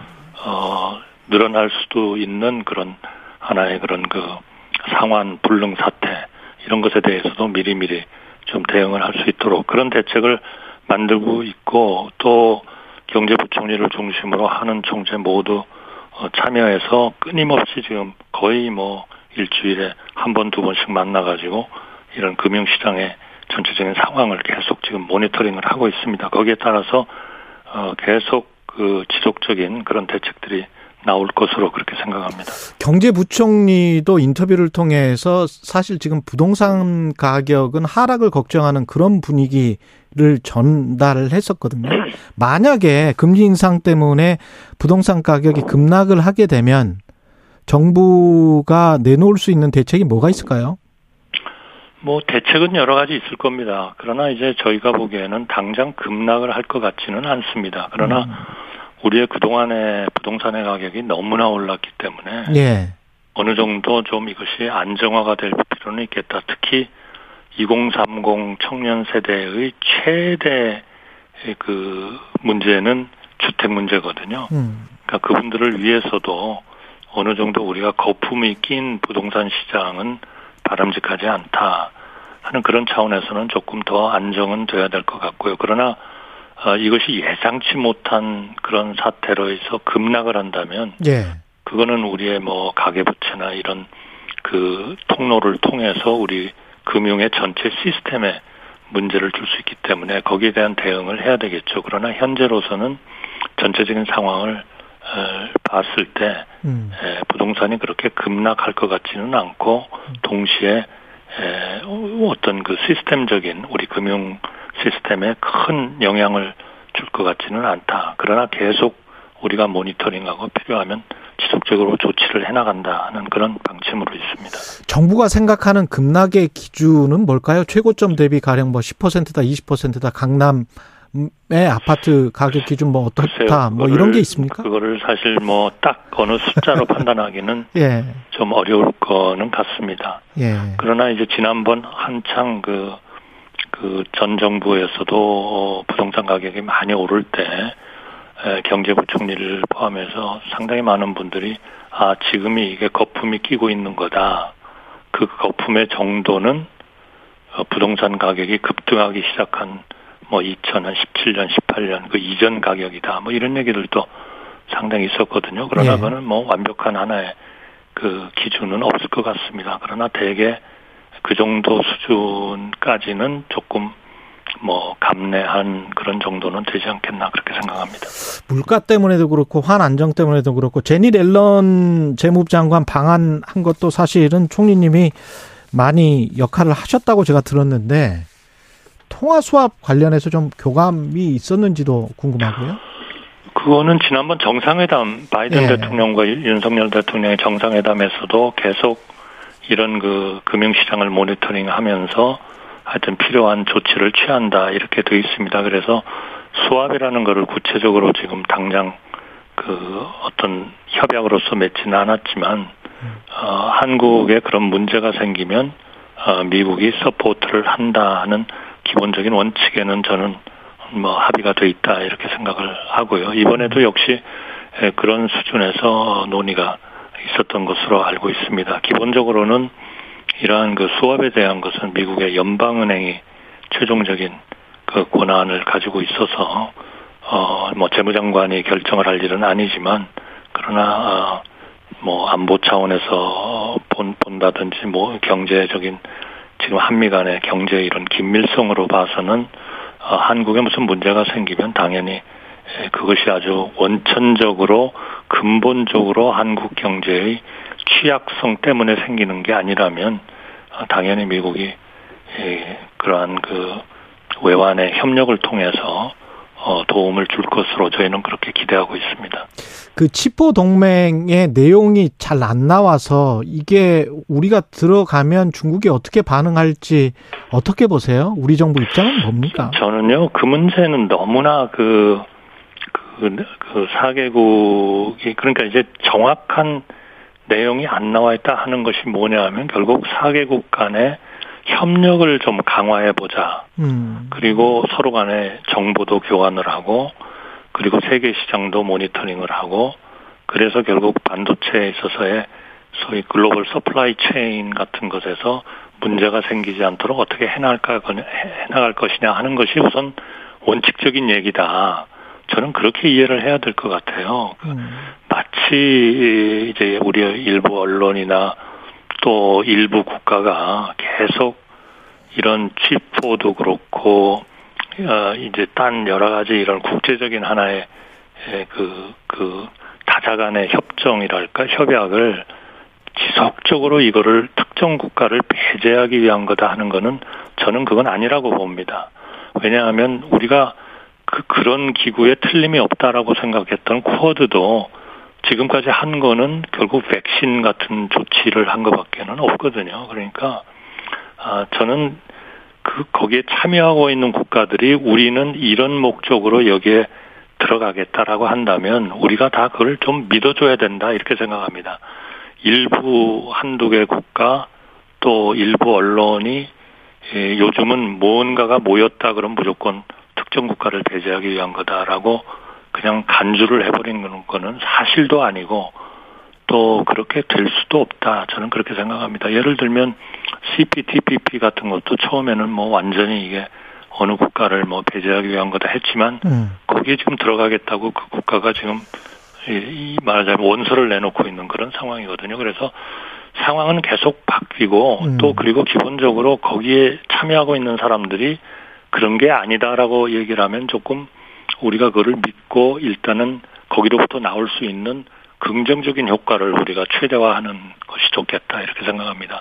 그럼 우리가 반도체가 거의 세계의 유수의 그런 국가인데 아, 그런데 들어가면 우리가 정보도 얻을 수도 있고 룰이 생기게 되면 우리의 필요성에 따라서 룰을 그렇게 만들 수도 있고 또 결국 우리와 다른 나라들 간의 협력도 강화할 수도 있고 하는 그런 좀 긍정적인 차원의 것을 좀 어, 많이 좀 보는 게 이런 국제적인 협력에 들어갈 거냐 말 거냐 하는 것은 필요한 거 아니냐 이렇게 봅니다.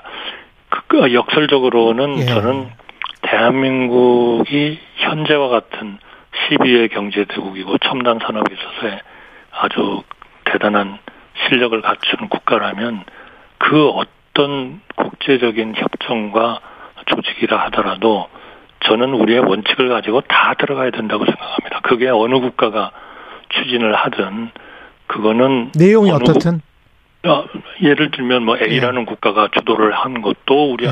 우리는 들어갈 수 있고 또 B라는 국가가 주도한 것도 우리가 들어가야죠. 그러니까 음. 그런데 항상 우리의 원칙을 가지고 조치를 해야 그 다음에 B, C, D, E 국가들이 주도한 그런 조직에도 우리가 들어가도 음. 그것이 아무 그 진위가 의심받지 않는다. 저는 이렇게 생각합니다. A라는 국가가 미국이고 B라는 국가가 중국이라면 B라는 국가도 들어갈 수 있는 겁니까?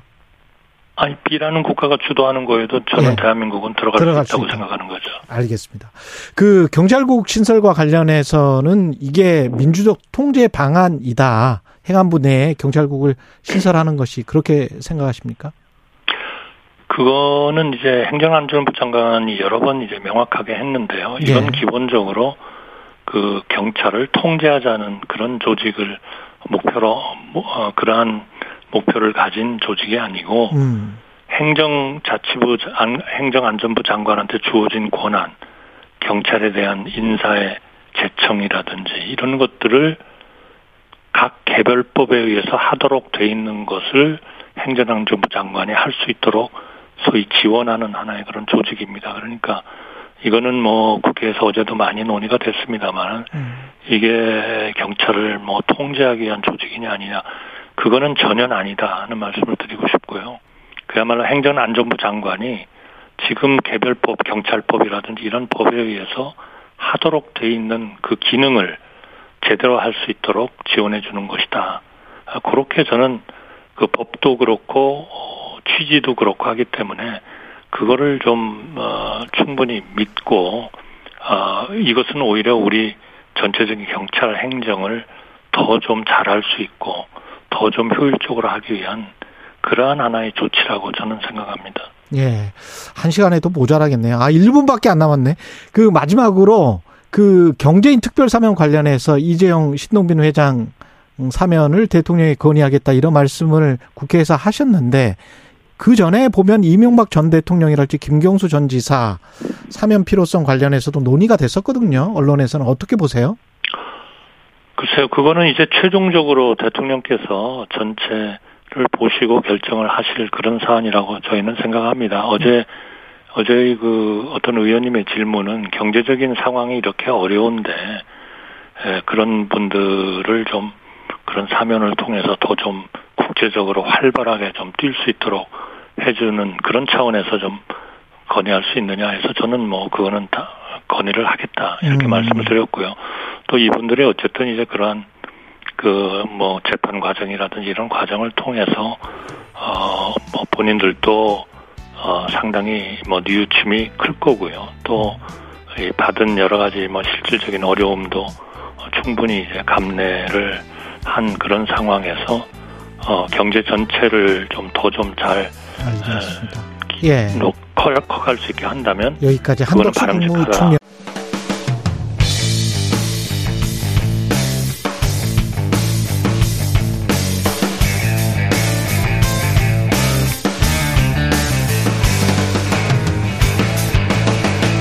최경영의 최강 시사. 네, 요즘 덥죠. 우리나라를 만 그런 게 아니고 전 세계 곳곳이 지금 폭염 피해가 만만치가 않은데요. 기후변화와 관련해서 어떻게 대처해야 될지 최근에 이제 기후단판이라는 책을 쓴 기후변화 대사를 지내신 분입니다. 초대 기후변화 대사를 지내셨고요. 보다 나은 미래를 위한 반기문 재단 정래권 이사 나오 계십니다. 안녕하세요. 안녕하십니까. 예. 기후변화 원래 외교관이셨군요. 그러니까. 그렇습니다. 예. 외무부에 네. 삼십 년 근무했습니다. 근데 어떻게 기후변화, 초대 기후변화 대사면 어떻게 그 분야를 또 진출하게 되셨어요? 네.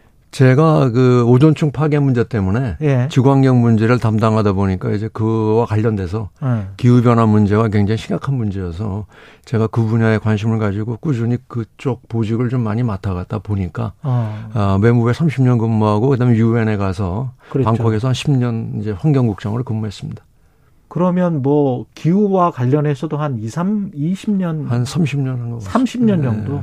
그리고 관련해서 사실은 가장 정확한 그 대답을 해 주실 수 있을 분인 것 같아 가지고 그 초대를 했습니다. 아, 감사합니다. 그, 예. 전 세계 지금 폭염, 미국 같은 경우는 뭐 국립공원이 불타고 있고, 네.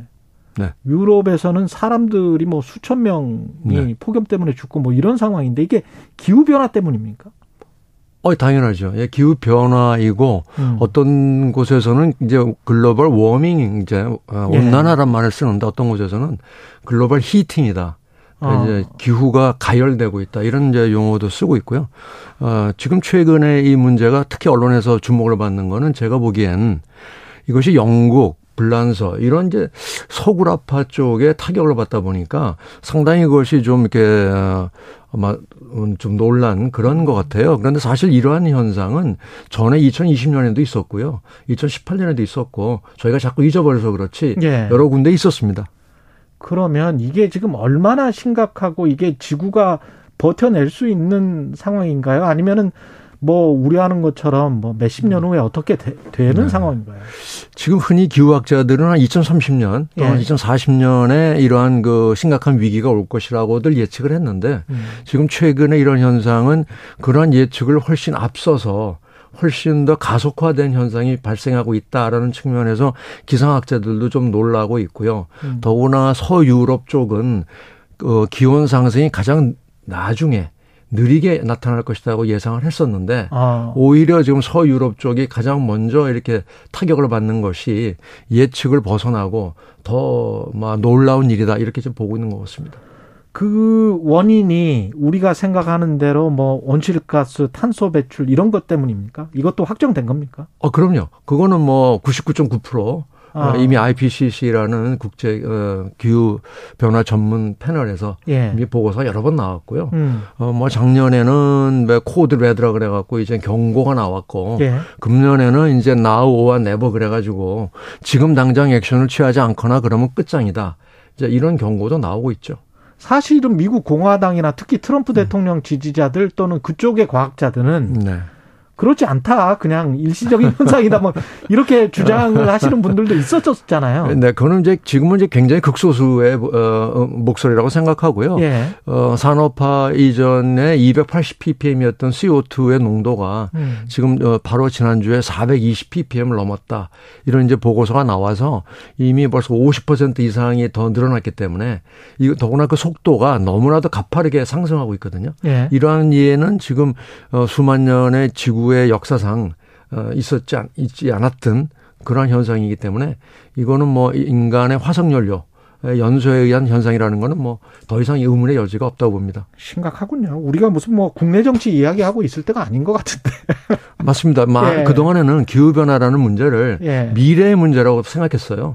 그런데 이제 최근에 이 문제는 이미 미래가 아니라 당장 눈앞에 닥친 위기 상황이다. 이런 상황이죠. 그 최근에 시베리아 기후 관측소를 방문을 네. 하셨는데 이, 여기가 어떤 곳이길래? 네, 네. 예. 예, 이제 우랄 산맥의 동쪽이고요. 예. 그다음에 제가 갔던 곳이 그다음에 이제 시베리아의 서쪽 끝인데요. 한티만시스크라는 이제 러시아에 있는 지역인데 제가 거기 갔던 이유는 이 지금 시베리아 동토층이 음. 에, 녹으면서 이 시베리아의 늪지대에서 메탄가스가 배출되고 있습니다. 근데 이 메탄가스는 아. 이산화탄소보다도 뭐 한 이십 배 이상 그렇죠, 그렇죠. 더 강력한 이제 온실가스입니다. 근데 이런 것이 그 광활한 시베리아 전역에서 시베리아 동토층이 녹으면서 그렇죠. 엄청나게 나오고 있고요. 그래서 가서 보니까 이미 그 지역은 평균 온도가 사 도 이상 상승했습니다. 거기가 원래 여름에 최고 온도가 이십삼 도인데 예. 제가 갔을 때 삼십 도였습니다. 그래서 거기는 원래 에어컨이 없는데 에어컨이 없이는 그 호텔에서 있을 수가 없는 그런 상황이었고요. 그다음에 이산화탄소의 농도도 사백이십팔 피피엠.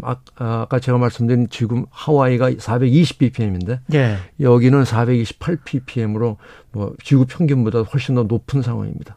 북극에서 여름에 수영한다는 이야기가 진짜 맞는 말이군요. 네, 그게 이천이십 년도에 이미 벌써 사십오 도까지 올라가서 시베리아에 산불이 났었고요. 예. 그다음에 베로얀스크라는 데도 삼십팔 도가 북극권이거든요. 예. 북극권이 삼십팔 도가 올라가가지고 산불이 났었습니다.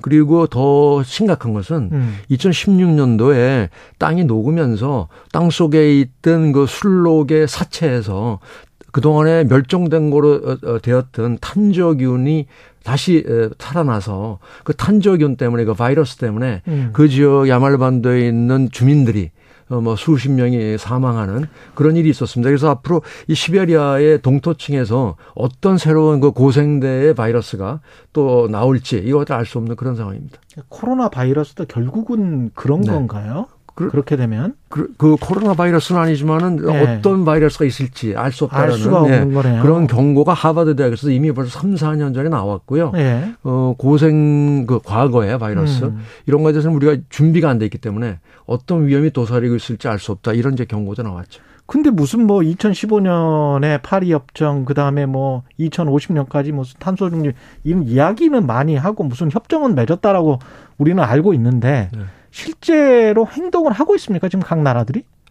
맞습니다. 지금 말씀하신 대로 사실 기후변화 논의는 예. 유엔 차원에서 삼십 년이 넘었습니다. 구십이 년도에 유엔 기후협약이 채택됐고요. 음. 이천십오 년도에 파리협정, 기후협정이 채택됐지 않습니까?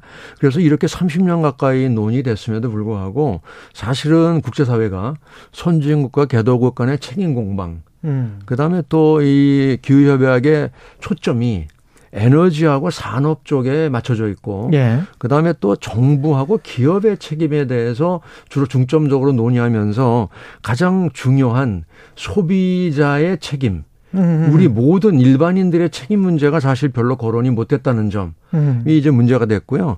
또 하나는 유엔에서의 이 온실가스 배출량을 측정할 때 그 기준을 무엇으로 삼았냐면은 생산 시 발생하는 게 지디피에 따른 음. 어, 국민 총생산에 따른 온실가스 배출량 기준으로 여지까지 저희가 평가를 하고 있습니다. 예. 그런데 사실 이것은 경 지디 생산 부분에 연결했기 때문에 이것을 줄이게 되면 바로 경제 성장이 줄어드는 문제가 생기거든요. 그렇죠. 그렇기 때문에 각국 정부가 이거에 대해서 적극적인 입장을 취할 수가 없는 문제가 있어 주저하겠네. 예. 그러니까 사실 이것은 어떻게 바꿔야 되냐면 생산 기준이 아니라 소비 기준의 배출량을 적용했어야 된다고 저는 생각합니다. 경제 성장이 조금 낮아지는 것은 뭐 감수하고라도. 네. 아니 그게 아니라 네. 생산 기준에 초점을 맞추다 보니까 네. 경제 성장과 바로 연계가 돼버리죠. 그렇죠. 그런데 이 사실 더 중요한 건 생산 기준이 아니라 소비 기준이 더 중요한 것이거든요. 궁극적으로는 소비에서 최종적인 온실가스가 발생하는 건데 저희는 생산 과정에만 초점을 맞췄고 음. 소비 과정에 대해서는 아직까지 논의가 별로 없었다는 점. 그래서 특히 그 과정에서 예. 우리 한국과 같은 나라는 예. 과거 철강, 조선과 같은 자동차 산업 이런 선진국에서 했던 산업이 중화학공업이 우리한테 너무 넘어오면서 한국의 온실가스 배출량이 대폭 늘어났거든요. 그런데 예. 이러면서 한국이 마치 기후 악당이다라는 이제 오음, 지명을 받게 되고, 그런데 예. 사실 그것은 저희는 그런 걸 생산해서 음. 선진국으로나 이런 전 세계로 수출했던 거거든요. 그럼 본인들이 쓰죠. 예. 그렇죠. 그런데 그걸 마치 우리가 다 그 책임인 한국이 책임인 것처럼 음. 이렇게 그 동안에 이러한 그 틀이 짜여져 있었기 때문에 이런 것이 각국에서 적극적으로 받아들이기 어려운 그런 상황이었습니다. 그럼 소비 기준으로 바꾸면 어떻게 되나요? 소비 기준, 기준으로 바꾸게 되면요. 예. 사실 유럽 쪽은 어, 생산 기준일 때 온실가스가 굉장히 많이 줄어들었다고 자기들은 굉장히 이거를 아, 자, 자랑스럽게 얘기를 하고 그렇죠. 내세우고 있습니다. 예. 그러면서 한국이나 중국 같은 나라들에게 당신들도 줄여라 이런 얘기를 하고 있거든요. 그런데 예. 소비 기준으로 보게 되면 사실은 유럽의 생산 그 이산화탄소 배출량도 음. 별로 줄질 않았죠. 아. 생산 소비 패턴이 변하지 않았기 때문에요. 그러니까 미국 사람들 플라스틱 그 음식 바로바로 바로 그 용기 같은 거 바로 버리는 것들 이런 것들이 소비 기준으로 하면 확 줄겠네요. 지금의 생산 기준보다 유럽과 미국의 경우는 예. 훨씬 더 많은 온실가스 배출하고 있다고 봐야 되죠. 그런데 그걸 생산 기준으로 따지다 보니까 아. 이것이 중국, 한국 등이 많이 늘었다 이렇게 지금 보고 있는 것이죠. 그러나 소비 기준으로 보게 되면 오히려 미국이나 유럽이 별로 줄은 것이 없고 더 늘어났죠. 근데 이 소비 기준으로 가면 네. 경제적으로는 어떻습니까? 생, 그 네. 생산 기준으로 가는 것처럼 어떤 네. 경제에 타격을 덜 줍니까? 아니면 줄 수밖에 없는 겁니까? 그래 어차피 아, 경제는 그 이런 것이죠. 소비가 준다고 예. 반드시 그 경제가 줄어, 성장이 줄어드는 건 아닌거든요. 예. 여러 가지 다른 요소들이 있습니다. 예. 사 차 산업이라든지 최근에 들어서 여러 가지 새로운 기술들이 나오기 때문에 예. 성장 자체가 줄어든다고 그렇게 얘기하는 건 아니고요. 예. 문제는 소비자가 책임자인데 아. 소비자에 대한 책임의 문제가 국제적으로 논의가 되지 않는다는 것이 그러니까 모든 우리들은 지금 예. 정부와 기업을 바라보면서 왜 조치를 취하고 있지 않느냐 이런 생각들을 하고 있거든요. 그렇죠, 그렇죠. 근데 사실은 그 궁극적인 책임은 소비자가 져야 되는 것이거든요. 예를 들면 음. 전기 가격을 싸게 사용하면서 예. 우리는 정, 정부나 기업이 책임자라고 생각하거든요. 음. 그러면서 우리는 전기 가격 인상에 대한 반대를 하고 있지 않습니까? 그렇죠. 예. 그것은 결국 소비자가 자기의 책임을 다하고 있지 않는다는 것이죠. 그럼 다른 나라들은 어떻게 하고 있어요? 소비자로서 또 세계 시민으로서 다른 나라들이 하고 있는 게 있습니까? 사실 그 부분이 미약합니다. 예. 그 부분이 약하기 때문에 궁극적인 기후변화 대응이 지금 이루어지지 못하고 있다고 보여지는 것이죠. 음. 예를 들어서 다른 나라들 좀 잘하고 있는 사례들 같은 게 혹시 있을까요? 아, 예. 어, 독일 같은 경우에는 예. 자발적으로 탄소 가격을 지불하는 그런 제도들이 도입한 사례가 있습니다. 소비자들이? 네네. 아, 소비자가 도입했다기보다는요. 예를 들어서 고속전철, 예. 기차의 요금을 원래 뭐 오십 유로라면은 음. 거기에 육십 유로의 티켓도 있습니다. 그러니까 재생에너지로 가고 싶은 소비자들은 더 돈을 많이 내고 육십 유로짜리 티켓을 어, 표를 끊어서 돈을 더 많이 내고 어, 기차를 이용하는 것이죠. 지금 당장 타는 기차는 똑같은데? 그렇죠. 똑같은 자리에 가는데 가격을 더 내는 거죠. 그럼 그 십 유로는 재생에너지 그렇죠. 개발을 위해서 쓰여진다? 쓰여지는 것이죠. 그걸 그러면은 믿어야 되겠네. 그러한 제도가 도입되지 않고 예. 저희가 막연히 정부와 기업에만 책임을 전가하면서 이 문제를 해결한다는 게 좀 어려운 것 같습니다. 그러면 생태와 관련해서 산업과 관련해서도 세제 개혁이랑 이런 것들이 좀 있어야 된다는 이야기네요. 지금 요금뿐만이 아니고. 그렇습니다. 그래서 이러한 자발적인 탄소 가격을 지불하는 시스템이 예. 광범위하게 도입이 될 필요가 있고요. 그다음에 또 하나는 더 중요한 음. 문제는 이러한 온실가스 감축이 경제 성장이나 또는 이제 고용을 감축시킨다 이런 거 어떻게 보면 걱정들이 있습니다. 그렇죠. 그러다 보니까 이 기후변화 문제에 대한 대책을 적극적으로 취하지 못하고 있죠. 그런데 예. 이것을 바꿔야 된다고 생각합니다. 이제는 기후변화에 대한 대책을 적극적으로 수립하는 것이 즉 온실가스를 줄이는 것이 새로운 경제 성장 성장의 기회가 되고 고용 창출의 기회가 된다라고 긍정적으로 인식을 바꾸지 않으면 여기에 대한 대응이 쉽지 않겠다 이런 생각이 듭니다.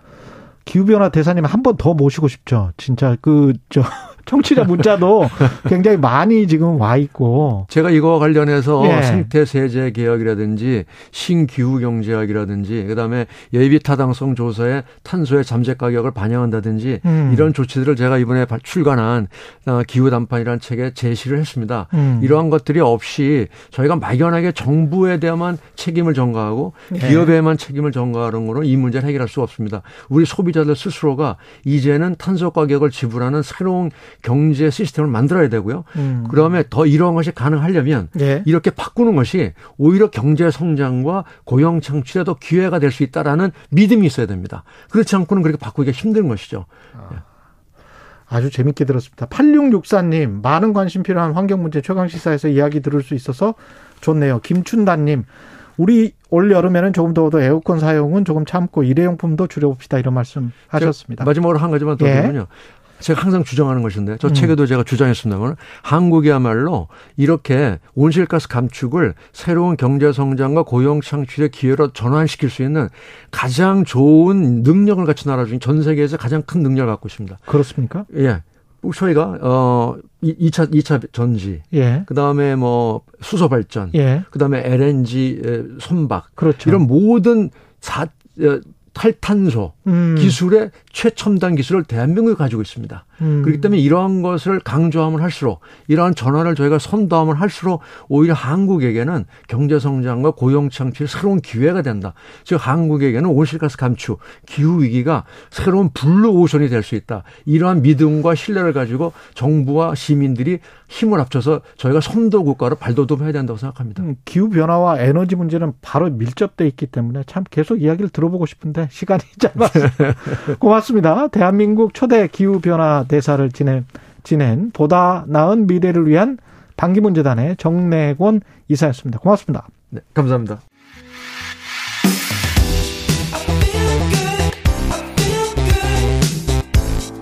세상에 이익이 되는 방송 최경영의 최강시사. 네, 지난 이십이일 일본이 후쿠시마 원전 오염수 방류 계획을 정식 승인했습니다. 방사성, 방사성 물질도 충분히 희석하면 안전하다는 입장인데요. 우리 바다와 식탁은 정, 정말 안전한 건지 장마리 그린피스 기후에너지 캠페이너 전화 연결되어 있습니다. 안녕하세요. 네, 안녕하세요. 예, 이게 지금 정식 승인은 했고 방류를 할 수 있다. 방류 계획을. 계획대로라면 내년 봄부터 방류를 한다는 거죠? 네. 예. 어, 어떻게 생각하세요? 아, 이 저희가 지난주 금요일에 일본 원자력 규제위원회가 진행한 회의를 어, 모두 함께 지켜봤는데요. 아, 오염수 방류를 위해 정말 맹목적이다라는 것을 확인했습니다. 그런데 그 점이 앞으로 그린피스나 한국 정부가 주목해야 하는 부분입니다. 네. 아, 그 맹목성이 여러 과학적이고 객관적인 진실을 외면하고 또 호도하고 있기 때문입니다. 음. 그린피스가 지난 반년 동안 일본 정부에 제출해서 지적한 몇 가지 문제들에 대해서도 아, 당일에 일본 그 규제위원회 직원 입장을 밝혔는데 예. 저희는 이에 대해서 언론 통해 재반박을 할 예정입니다. 맹목적이다라고 말씀을 하셨는데 일본 원자력 규제위원회 쪽 주장은 우리가 충분히 처리를 해서 다액종 제거 설비라는 이런 걸로 희석을 시켜가지고 이 오염수들을 그래서 그 처리를 한 오염수기 때문에 심지어는 사람이 먹을 수도 있다. 뭐 이런 식의 주장을 하지 않습니까? 네, 다시 말씀드리지만 그래서 음. 그 일본 정부가 주장하는 논거가 굉장히 맹목적이고 객관성이 없다는 건데요. 예. 아, 이전에 그 인류는 오염수 방류랑 같은 이런 같은 상황을 겪어본 바가 없습니다. 아, 이들은 지금 알프스의 어떤 기술적인 검증이 계속 실패하고 있다는 사실을 외면하고 있고요. 어, 일부 한국 전문가들도 원전 전문가들도 어, 알프스를 희석하면 방류할 수 있어서 안전하다라고 하는데 예. 아, 정말 이런 질문이 필요합니다. 대체 어떤 근거로 알프스가 성공적으로 오염수를 처리할 것이라는 근거를 어떻게 생각하는 건지. 왜냐하면 그렇게 질문했을 때 일본 정부의 주장과 앵무새처럼 같은 말을 할 수밖에 없을 것입니다. 알프스와 관련해 현재까지 검증된 사실은 수온툼이나 세슘처럼 오랜 시간 생태계에 누적돼서 인간에게 피폭을 일으키는 고독성의 물질들을 제대로 처리하지 못한다는 겁니다. 음, 오염수에 어떤 물질들, 인간에게 나쁜 어떤 물질들이 얼마나 들어가 있는 거예요? 일단 오염수에는 총 육십네 가지의 방사성 물질이 포함되어 있는데요. 예. 아, 알프스가 최종적으로 오염수를 검증했던 결과 예. 세슘 같은 경우에는 어 이제 체내에 들어가면 위장암이라든지 이제 유전 질병을 일으키는 건데 예. 아, 세슘 같은 경우에는 최대 백 배. 그리고 뼈에 흡착해서 어 골수 관련된 질병이나 백혈병을 유발하는 스트론튬 같은 경우는 최대 이만 배까지 발견됐습니다. 최대 백 배, 최대 이만 배라는 그 기준은 우리가 자연 상태에서 노출될 수 있는 그런 기준과 백 배, 이백 배, 이만 배 뭐 이렇게 이야기하는 겁니까? 아니죠. 자연 기준이 아니라 예. 원전을 운영하는 모든 국가들은 이런 방사성 물질을 처리하는 자체적인 기준을 가지고 있습니다. 아, 그 기준. 네, 예. 그러니까 어, 그 기준치를 지킨다고 해서 꼭 안전한 것은 아니지만 그 정도 기준으로 방사성 물질을 처분해야 한다는 어, 안전법이 법적으로 규정이 되어 있는데 예. 일본 정부가 가지고 있는 기준보다 세슘이나 스트론튬이 그만큼 높게 나왔다는 거죠. 결론적으로 알프스가 어, 오염수를 처리할 거라는 것은 그들의 기대이고 목표이지 사실과는 동떨어져 있다는 겁니다. 그 검증을 하는 것도 방류를 하기 전에 그러면 그 어마어마한 지금 양이잖아요. 네. 축구장 뭐 두 개 정도 크기에 그 수천 개의 지금 탱크가 엄청나게 큰 탱크가 있던, 있던데 그 이런 탱크들의 물이 오염수가 완전히 처리돼서 바다로 방류될 만한 수준이다라는 거를 어떤 과학자들이 와서 또는 국제적인 어떤 기구가 와서 다 검증할 수 있습니까? 백삼십만 톤이나 되는 이 오염수를?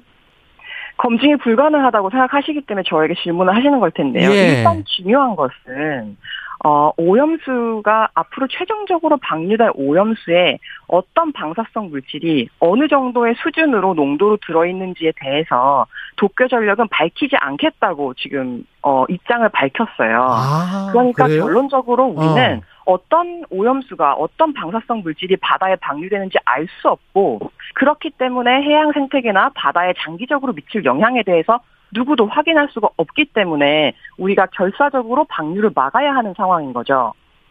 그 언론에서 많이 이야기하는, 아무리 그렇게 처리를 해도 지금 말씀하신 알프스라는 거, 다액종 제거 설비로 처리를 해도 삼중 수소는 처리가 안 된다, 뭐 이런 보도를 봤는데 맞습니까, 이건? 이것은 언론 보도뿐만이 아니라 예. 이 다액종 제거 설비 알프스가 아, 오염수 처리를 할 때 걸러낼 수 없는 방사성 물질 두 가지가 있어요. 예. 제거할 수 없는 건 삼중수소뿐만 아니라 탄소십사라는 방사성 물질이 있습니다. 음. 이 두 개의 물질 모두 생물체의 몸에 흡수가 되고 유기적으로 결합해서 영구적으로 디엔에이에 영향을 미치고 암을 발생시키는 거고요. 역시 두 가지 방사성 물질 모두 어, 인류가 가장 많이 피폭된 방사성 물질로 알려져 있는데, 아, 사실 탄소십사의 어떤 존재 여부조차 도쿄전력은 제대로 알리지 않았었는데요. 음. 그린피스가 이천이십 년 발표한 보고서를 통해서 탄소십사의 존재가 있다고 문제제기를 했고, 그 이후에 일본이 외무성 홈페이지에 이 존재에 대한 응답을 게시한 바 있습니다. 네. 그러니까 어떤 중요한 정보도 일본 정부의 편의에 맞춰서 왜곡되어 국제사회에 소통된다는 게 문제인 거죠. 이런 일본 정부를 우리가 믿을 수 없다는 겁니다. 제가 반론 차원에서 그러면 이렇게 한번 여쭤볼게요. 어느 정도 인간이 계속 처리를 해가지고 방류를 했는데, 자연 정화라는 것도 있잖아요. 그 바닷속에서 그 농도가 점점 점점 약해져서, 뭐 그래서 거기에서 나오는 생선이 안전할 수도 있는 가능성, 시간이 한참 지나서 그럴 가능성은 전혀 없을까요? 그러니까 방사성 물질은 소금처럼 예. 농도가 희석된다고 그 물질의 특성이 옅어지거나 없어지는 게 아니에요. 음. 방사성 물질은 각기 반감기를 가지고 있고요. 예. 이 반감기를 거쳐야지만 방사능이 줄어듭니다. 그러니까 오염수 안에는 지금 수천 수만 년의 반감기를 가진 물질들이 포함이 되어 있는데 예. 이 농도가 희석돼서 괜찮다는 논리는 일본 정부의 주장과 똑같은 겁니다. 아. 어, 한국이나 일본의 원자력 전문가들이 왜 이 같은 논리를 주장하는지 생각해 볼 필요가 있는데요. 방사능에 대해 논할 때 기본적으로 전문가라고 알려진 분들이 시민들의 반감을 줄이기 위해서 자연 방사능과 비교하는 경우가 있습니다. 음. 하지만 이 오염수에 포함된 인공 방사성 물질은 흡입이나 피폭이 되거나 생태계에 영향을 미치기 시작하면 이것이 문제가 된다는 거죠. 근데 그 부분은 음. 전혀 논하지 않습니다. 예. 그런데 이들의 입장에서는 삼중수소가 다 안전한 거죠. 그러니까. 아. 그런데 그게 왜 그럴까? 흥미로운 것은 한국의 원자력 산업계 입장도 같다는 겁니다. 사고가 나지 않는 정상 가동 중인 원전에서도 방사성 물질들이 일부 정기적으로 배출되고 있고, 특히 지금 경주에서 가동 중인 월성 원전 같은 경우에는 공기 중으로도 삼중수소가 배출되는 상황이거든요. 음. 그러니까 삼중수소가 안전하다고 얘기하지 않으면 원전 가동을 못하는 거죠. 음. 그래서 전 세계적으로도 가장 많은 피폭 효과를 미친, 피폭 영향을 미친 방사성 물질이 바로 이 삼중수소와 탄소십사인 건데 네. 아, 현재까지 한국이나 일본은 어, 이 원전이나 방사성 물질을 바라보는 시각이 아직도 굉장히 폐쇄적이에요. 음. 그런데 어, 예를 들어 영국이나 독일, 캐나다, 미국 같은 경우에는 이 삼중수소가 어, 생태계와 인간에 장기간 노출됐을 때 음. 체내 유기물과 반응을 일으키면서 체내에 체류하는 기간이 높아지고 유전자 병을 일으킬 가능성도 높아진다. 이 부분을 검증한 수백 가지 연구가 있고요. 아. 어, 이들 국가들은 이미 이천 년대 초반에 예. 삼중수소를 처분하는 이 기준을 다 상향했어요. 음. 어, 그리고 삼중수소와 관련해서 이 그린피스의 캠페인에 오랜 자문을 담당해온 분이 음. 영국 정부에서 이 삼중수소 건강 영향에 대해 밝히고 어, 처분 기준을 높인 데 기여하신 이안 페어리 박사인데요. 아, 알겠습니다. 예, 네, 그... 이분의 주장에 따라서 삼중수소에 대해 객관적으로 판단할 필요가 있습니다. 장... 그러면 마지막으로, 지금 시간이 얼마 안 남아서 정부는 어떻게 대응해야 돼요? 내년에 방류하기 전까지? 한국 정부? 예. 최근에 그 윤석열 대통령이 어, 동의를 받아야 오염수를 방류할 수 있다라고 예. 했는데, 동의를 받아야 한다는 것과 동의할 수 없다는 것은 다른 의미입니다. 음. 지금 정부가 해야 하는 일은 어, 오염수 방류가 우리 해양에 미칠 영향에 대한 정보가 전무하기 때문에 음. 그리고 한국 정부는 이에 동의할 수 없기 때문에 오염수 방류를 지속 추, 아, 추진할 경우에 우리는 국제법적으로 대응하겠다고 엄포를 놔야 하고요. 그리고 음. 그렇게 대응해야 합니다. 알겠습니다. 여기까지 듣겠습니다. 장마리 그린피스 기후에너지 캠페인이었습니다. 고맙습니다. 감사합니다. 네, 칠월 이십팔일 목요일 케이비에스 일 라디오 최경령의 최강시사였습니다. 내일 아침에 다시 뵙겠습니다. 고맙습니다.